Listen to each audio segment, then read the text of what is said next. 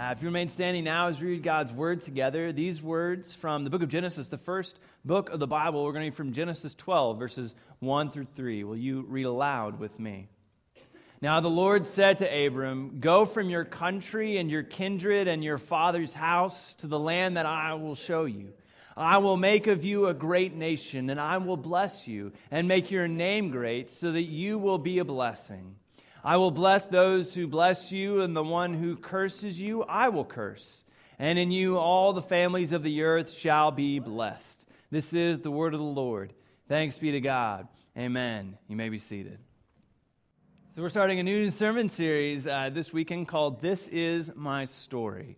Um, we know that all of us have a story, and all of us have a faith story, a story about um, how we are either coming to faith or have come to faith. And, and the whole goal of this sermon series is to share our faith stories with you. I'll share a little bit uh, uh, of mine, and, and, Pastor Mark will share a little bit of his next uh, couple of weeks. And uh, the goal is to share our story with you so that we can all feel a little bit more comfortable in sharing our faith stories with each other. And not just us gathered here, but uh, with your friends and, and your family and your neighbors, maybe even those who, who don't have a relationship with Christ yet. That we can all share our story and feel comfortable in that. That we can feel comfortable because it is our story. Nobody else has one quite like ours. And so we can begin to share it with each other. If you have your sermon notes, and invite you to take those out, that might help guide you through this uh, next uh, little bit as we talk together. And uh, I, I want to begin uh, this sermon by just telling you a little bit about the story of Abram. Because um, as a young person, uh, I, I found a lot of support in this story, and I hope you might as well. And I just think it's a really fascinating story. I read the story of Abram. Uh, he will later be called Abraham. Um, Abram in, in Hebrew uh, means great father. And we read about this man who is called, and he will be called the father of many nations. Uh, that God will use Abram or Abraham to bless really the entire world. And this is the very beginning of that story. At the very beginning, and it really begins quite simply. We read it just a little bit ago, uh, but simply God says this Go. Go from your country and your kindred and your father's house to the land that I will show you. Now, the scripture reading from uh, the translation is um, NRSV or New Revised Standard Version. And when it comes across this Hebrew word yalak, now let, us all say this together. You ready? Yalak on three. You ready? One, two, three. Yalak. This is the, the Hebrew word for go, and it doesn't just mean go, it means get out. If we were reading the King James Version, it would say, Get thee out. Get thee out of the country. Escape, Abram. Flee for your life. Abram, don't look back. Yalak, Abram, get out of your country. Go from your land, from your kindred and your father's house to a land that I will show you. It's this stair step of difficulty that God calls Abram to. Uh, God begins by calling Abram to leave his country, this place that he's called home for many years, apparently. So that's difficult enough. But then he says, Leave your kindred.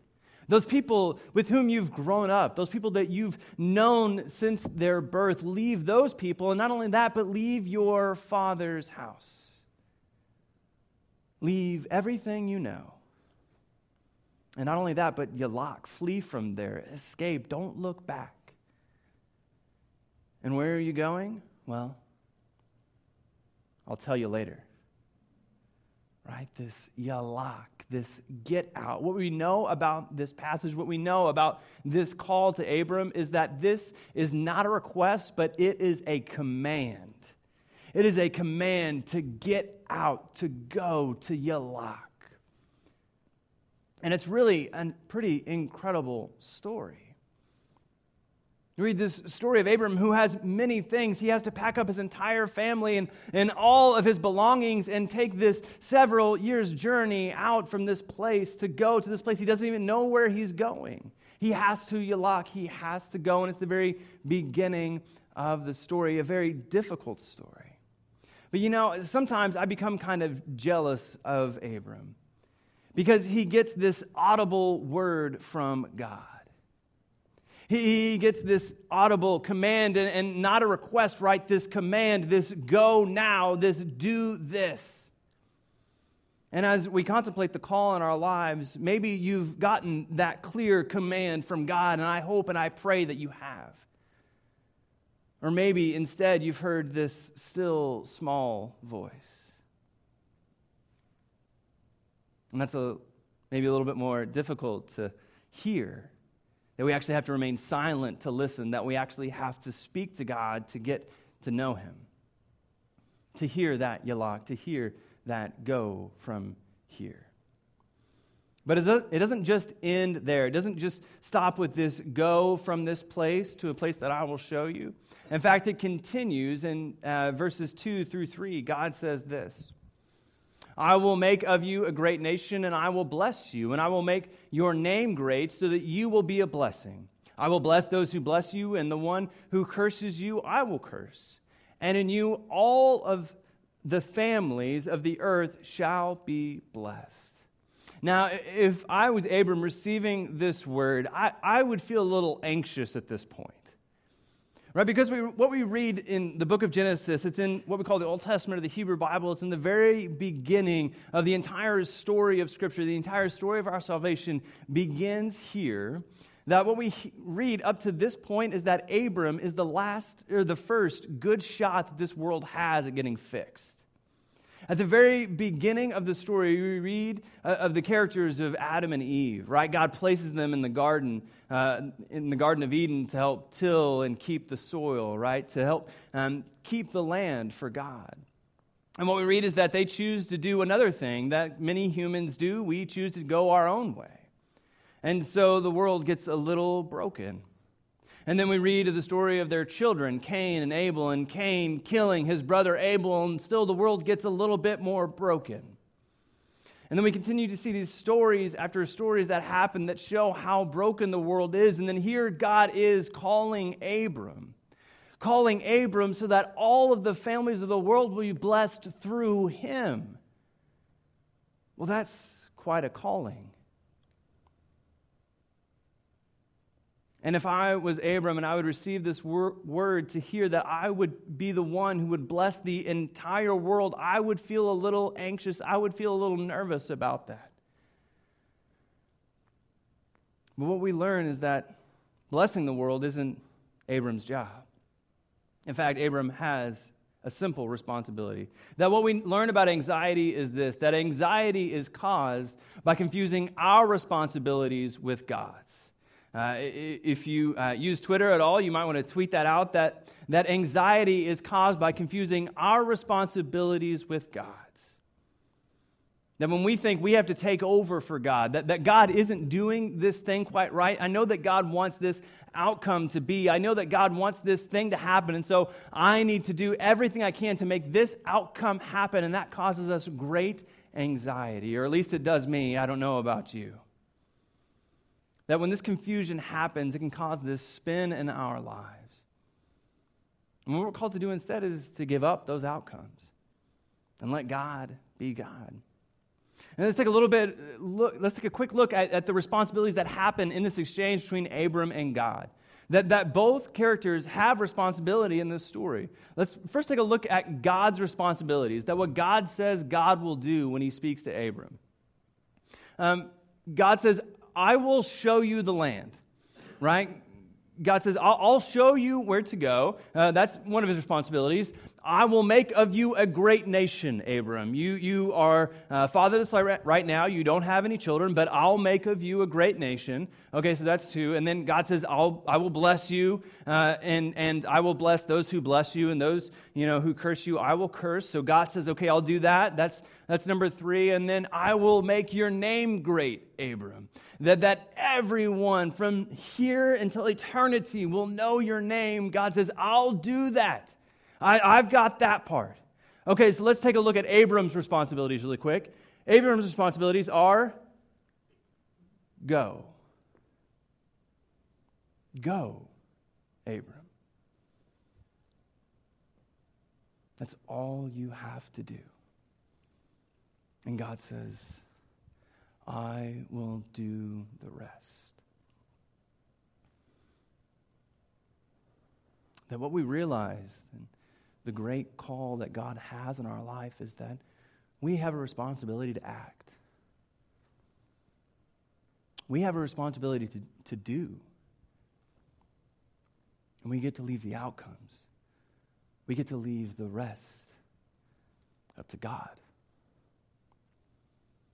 And, and this lesson has really been formative on, on my life and, and on my calling. Uh, as some of you uh, might or might not know, I grew up in Coweta, Oklahoma. Uh, it's just southeast of Tulsa, and it's really where I spent um, all of my childhood and, and young life. Uh, I grew up going to uh, Coweta, uh, First United Methodist Church. Uh, here's a picture of it here. It is like your typical small town country church. It was an awesome place to grow up um, because you know everybody knew me, but it was also kind of an unfortunate place to grow up because everybody knew me. Maybe you've grown up in a similar town. And it was in this church, in this place around these people, that I really uh, started to develop my call. I started to feel like God was calling me to ministry, and not only ministry, but maybe even to ordained ministry, to become a pastor, to become a preacher. I, I felt that at a very early age, and this call was cultivated each and every year, especially each and every summer as I got to go to church camp. Uh, that was always a really cool time for me, and I have a picture of me here. I'm the one at the bottom left, making a goofy face, treating camp very seriously. And uh, camp was always an amazing time for me because I got to feel this call cultivated in me. And every time I went, I felt God affirm this call. But with this call that I had in my life to ordain ministry, every time I felt God call me, I also felt questions kind of well up. And, and every time I felt God call me, and, and I felt clearly that God would say that, that I was called to ordain ministry, that I was called to be a pastor, there was always these questions that would come up. Where am I going to serve? What am I going to do? How, what is that going to look like? And, and, and what about my family? You know, what about them? Are, are they going to be okay? Is everything going to work out? And, and, you know, am I going to be able to make a living off of this? Is this actually going to work out for all of us? And all of these questions began to well up in my life, and, and, and they started to cause this just extreme anxiety in my life because I knew that I was called. I, I knew what I was going to be doing in my life, but all of these questions were still unanswered. And so finally, it came to the time where I, I, I, still had these questions, and, and their answers still loomed in my mind. And so by the time that Melissa and I got married, uh, we were well into college. Um, by this time, we, were, it was between our, we got married in the summer between our junior and senior year. And, and I knew that I needed to get a job to help support us. And, and so um, instead of going into ministry, I decided, you know what? I, this, all this anxiety, all of this stuff going on in my life, I really don't think I need that right now. And so um, instead of going into ministry, uh, I got a job at Gordman's. Um, it's a little different than, than ministry, although not entirely. Um, but I got a job at Gordman's. It's, for those of you who don't know, it's a discount clothing store, and, and I got to work in the stock room, uh, which is exactly where you want to work when you're in retail. Um, I got to uh, get there on Thursday mornings at 4 o'clock in the morning uh, to help unload the shipment. The, the truck would come in, and I would uh, be one of the guys who could, you know, get the flatbeds out and unload everything on it and unload everything off of it. And, and it was this really kind of grinding work. And um, I met uh, just a lot of really great people there. Um, but what I learned was that, that, you know, I don't think I was called to do this. You know, I, I would be working really hard and, and, I would be doing all these things, and it, it kind of all seemed for naught. It, it, kind of all seemed to no avail that I was doing these things, that I didn't really feel this reward when I got home. I, I didn't get home and feel like I had accomplished what I was sent here to do. And that's really when I learned of the pain that comes from, from not striving toward my call. And, and I just want to take a moment to talk about call. I, I think Christians use this term a lot. Uh, we use this term to say, you know, everyone is called. And, and when we use it, we, we tend to talk about it in like a, a macrocosmic way, in just a really big way. We talk about a call, which is sometimes really good.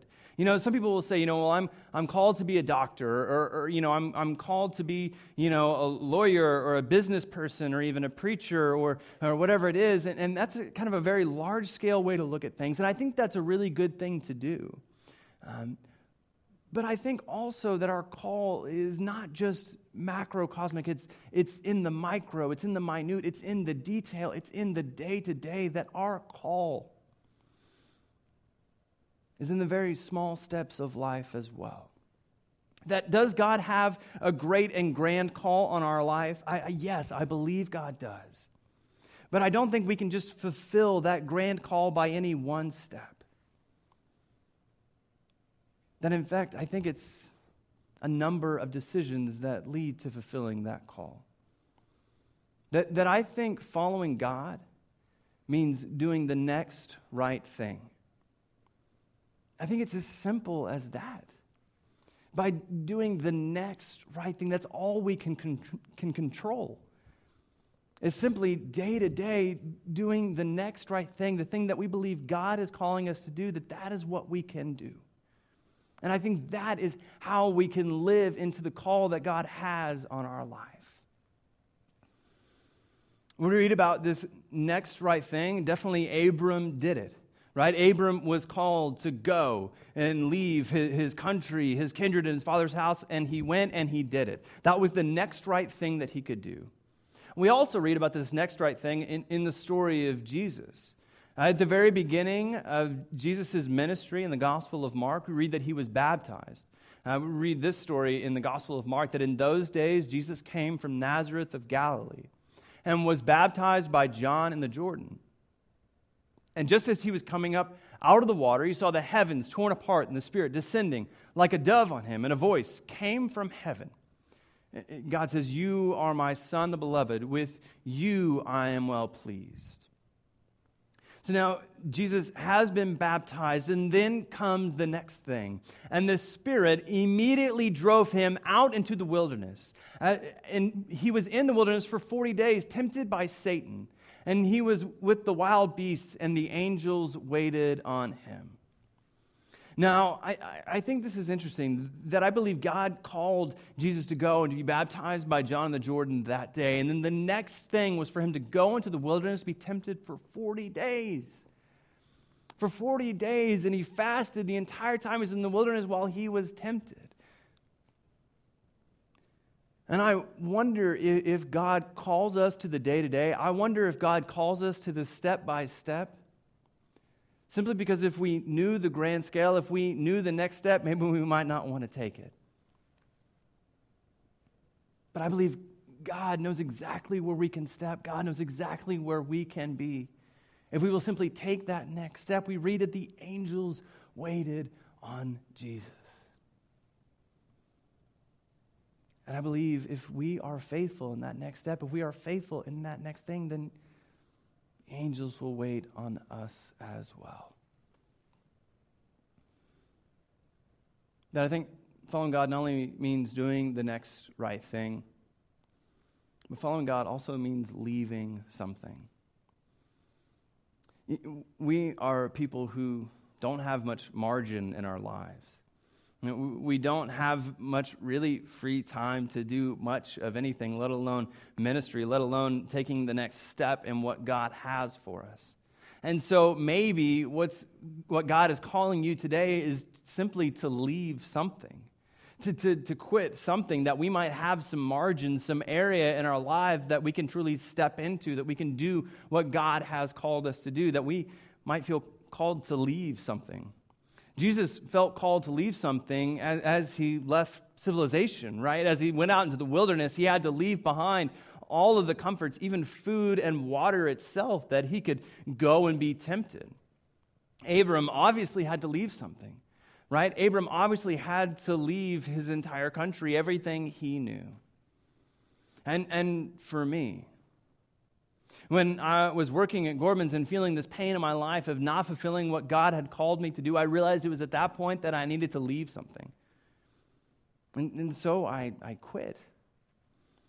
I quit Gordman's not really knowing the next step I was going to take, but knowing that it really couldn't be there, that it wasn't going to be this thing that I was called to do. And, and so I quit and, and uh, a little later found a youth director position at a local church. And uh, took that position and, and worked there for a few months until I realized it was time for me to start seminary. Uh, to start education so that I become a pastor. And so I, I, I started seminary. And, and really, as soon as, as I um, enrolled in seminary, uh, my senior pastor uh, had called me into his office. And he had told me that he was aware that I had enrolled in seminary and um, was also aware that I was maybe even looking for a church to serve in. And, and if you're not in the Methodist church, we um, have a system of, called appointments. And so usually, you know, a, a, a, bishop calls and, and has a district superintendent maybe call you and, and makes an appointment, tells you where you're going to be serving once you um, enroll to be in this appointment system. And um, he had me there in his office, my senior pastor, and he said, You know, maybe we can call our district superintendent, maybe we can call our boss and see if they would consider appointing you here as the associate pastor. I said, you know, that, that would be great. I was, I, lived, you know, five minutes from my church and, and five minutes from the school I was going to be attending seminary. And I said, that would be, that would be great. That would be fantastic. And, and all these things started to happen. I ended up becoming the associate pastor. Uh, I, I, ended up becoming the associate pastor of business administration, which was a little like Jesus going out into the wilderness. It was, uh, it was quite an interesting experience, me over business administration, and, uh, but it was still a great experience for me. Again, I believe that God calls us to a step so that He can show us the next one a little bit later. That what we find is that God is calling us to the next step so that we might be able to leave something, that we might be able to put something behind us. And, and for me, the thing I was called to leave was not just Gordman's and, and all those little steps. What I was called to leave was those ideas that I could control any outcome in my life. I, I, was called to leave the idea that I could control every facet of my life so that I could ensure exactly where I would be living 20 years from now so that I could ensure exactly how much I would be making, ensure exactly what school my kids would go into. I was called to leave behind this idea that I could control all of these outcomes so that I could become successful. Because I think there's this temptation in us to control all these outcomes so that we can achieve success, and I think there's a greater outcome. And so I would encourage you, friends, to not trade significance for success. Please, as we consider our outcomes, as we consider the goals in our life, let us not trade significance so that we might be consider- considered successful. Let us not trade influence so that we might make a little bit more money. Because I think it would be the greatest thing for this world if Christians became people who were significant in this world. And not just for the simple fact that they believed in Jesus, but because their outcomes showed it. Because of their actions, that when everyone looked at them, they didn't need to go around saying, I'm Christian, that they would look at these people serving that they would look at these people doing things for others simply because God loved them, and they would say, Surely those people are Christians. Surely those people are significant in this world. Surely these people have influence. I think that's what God calls us to. Not this idea that we can just simply be successful, but that we might be significant and have influence in this world. We read of these people trying to achieve success in the, in the uh, book of Genesis. Um, just one chapter before we read the story of Abram, read the story of the Tower of Babel. Um, it's the story in Genesis chapter 11. Now, the whole earth had one language and the same words. And as they migrated from the east, they came upon a plain in the land of Shinar and settled there. And they said to one another, Come, let us make bricks and burn them thoroughly and they had brick for stone and bitumen for mortar. And then they said, Come, let us build ourselves a city and a tower with its top in the heavens, and let us make a name for ourselves. Otherwise, we shall be scattered abroad upon the face of the whole earth. What we read is these people work very diligently to build this tower with its top in the heavens. the, the biggest thing that anyone has ever seen, so that anybody who might come and look upon them would fear them because they could build this giant structure. And they said, Come, let us build a name, make a name for ourselves. And God scatters them. The scripture says God confused their language, made many different languages at this moment. And I think it's interesting the difference between a people who try to make a name for themselves and a person, Abram, to whom God says, I will make your name great.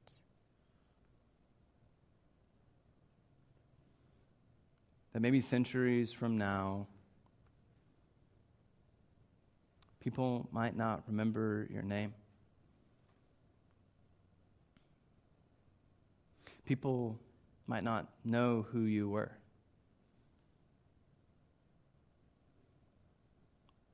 But they might sense the influence that you had in this world.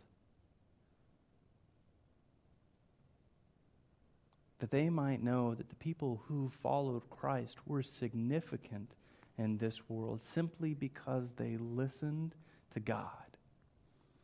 That they didn't spin out of control trying to do all the things that were simply out of their reach, but that they simply listened to God and obeyed. What might happen in this world if we did that very thing? So I'd encourage you this week um, one of the things is simply to do the next right thing. I believe that's what God calls all of us to do. And I think there's something special in each of our lives if we just focus on the day to day that we can actually do that. That's something that we can actually achieve today, this evening, and even tomorrow. We can do that again and again. I don't know what that is in your life. I think it's special to you, and I hope that you would discern that out of prayer, even reading scripture or talking to other Christian friends, that you could say, Can you pray for me and, and help me discern what this thing is? That I think we can all do the next right thing. And I would also ask you to consider, even pray, that see if there's anything in your life that you're called to leave because you, you might be called to leave something. Maybe it's as drastic as, as, leaving your job and, and going to do maybe this thing that you've always had on your mind, always had on your heart. It, it, maybe it is, and maybe it is, isn't. Maybe it's just these other responsibilities that are lying out there, these ways in which you've spread yourself so thin that you can't actually accomplish one thing. Whatever it is, I would encourage you to leave it, to go to Yalak. Leave that thing behind. Because, quite frankly, friends, it's, well, it's holding us back.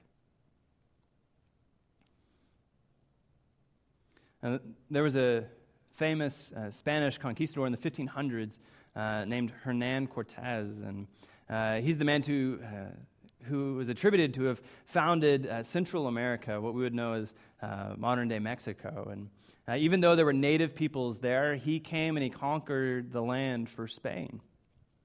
And there's a famous story of uh, Cortez arriving on the beaches of modern day Mexico. And uh, some 11 ships, over 500 men. They had just traveled over 5,000 miles, and they landed on the beach, and he ordered each and every man off of the ship. And so all of them gather, these 500 men on this beach, as they come around him, just in earshot of Cortez, as he gives them the command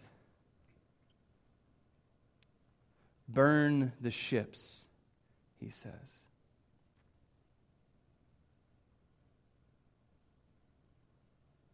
We will conquer this land for Spain, but not before you burn these ships.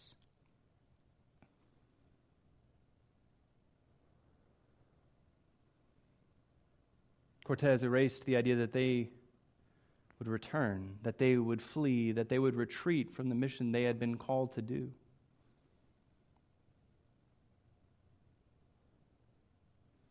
So that they might actually go and do this thing. What is that thing you're called to leave? What is that thing that's holding you back?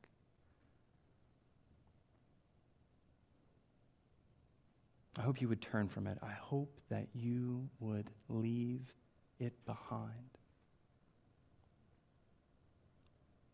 My hope, my prayer for you is that you would burn the ship.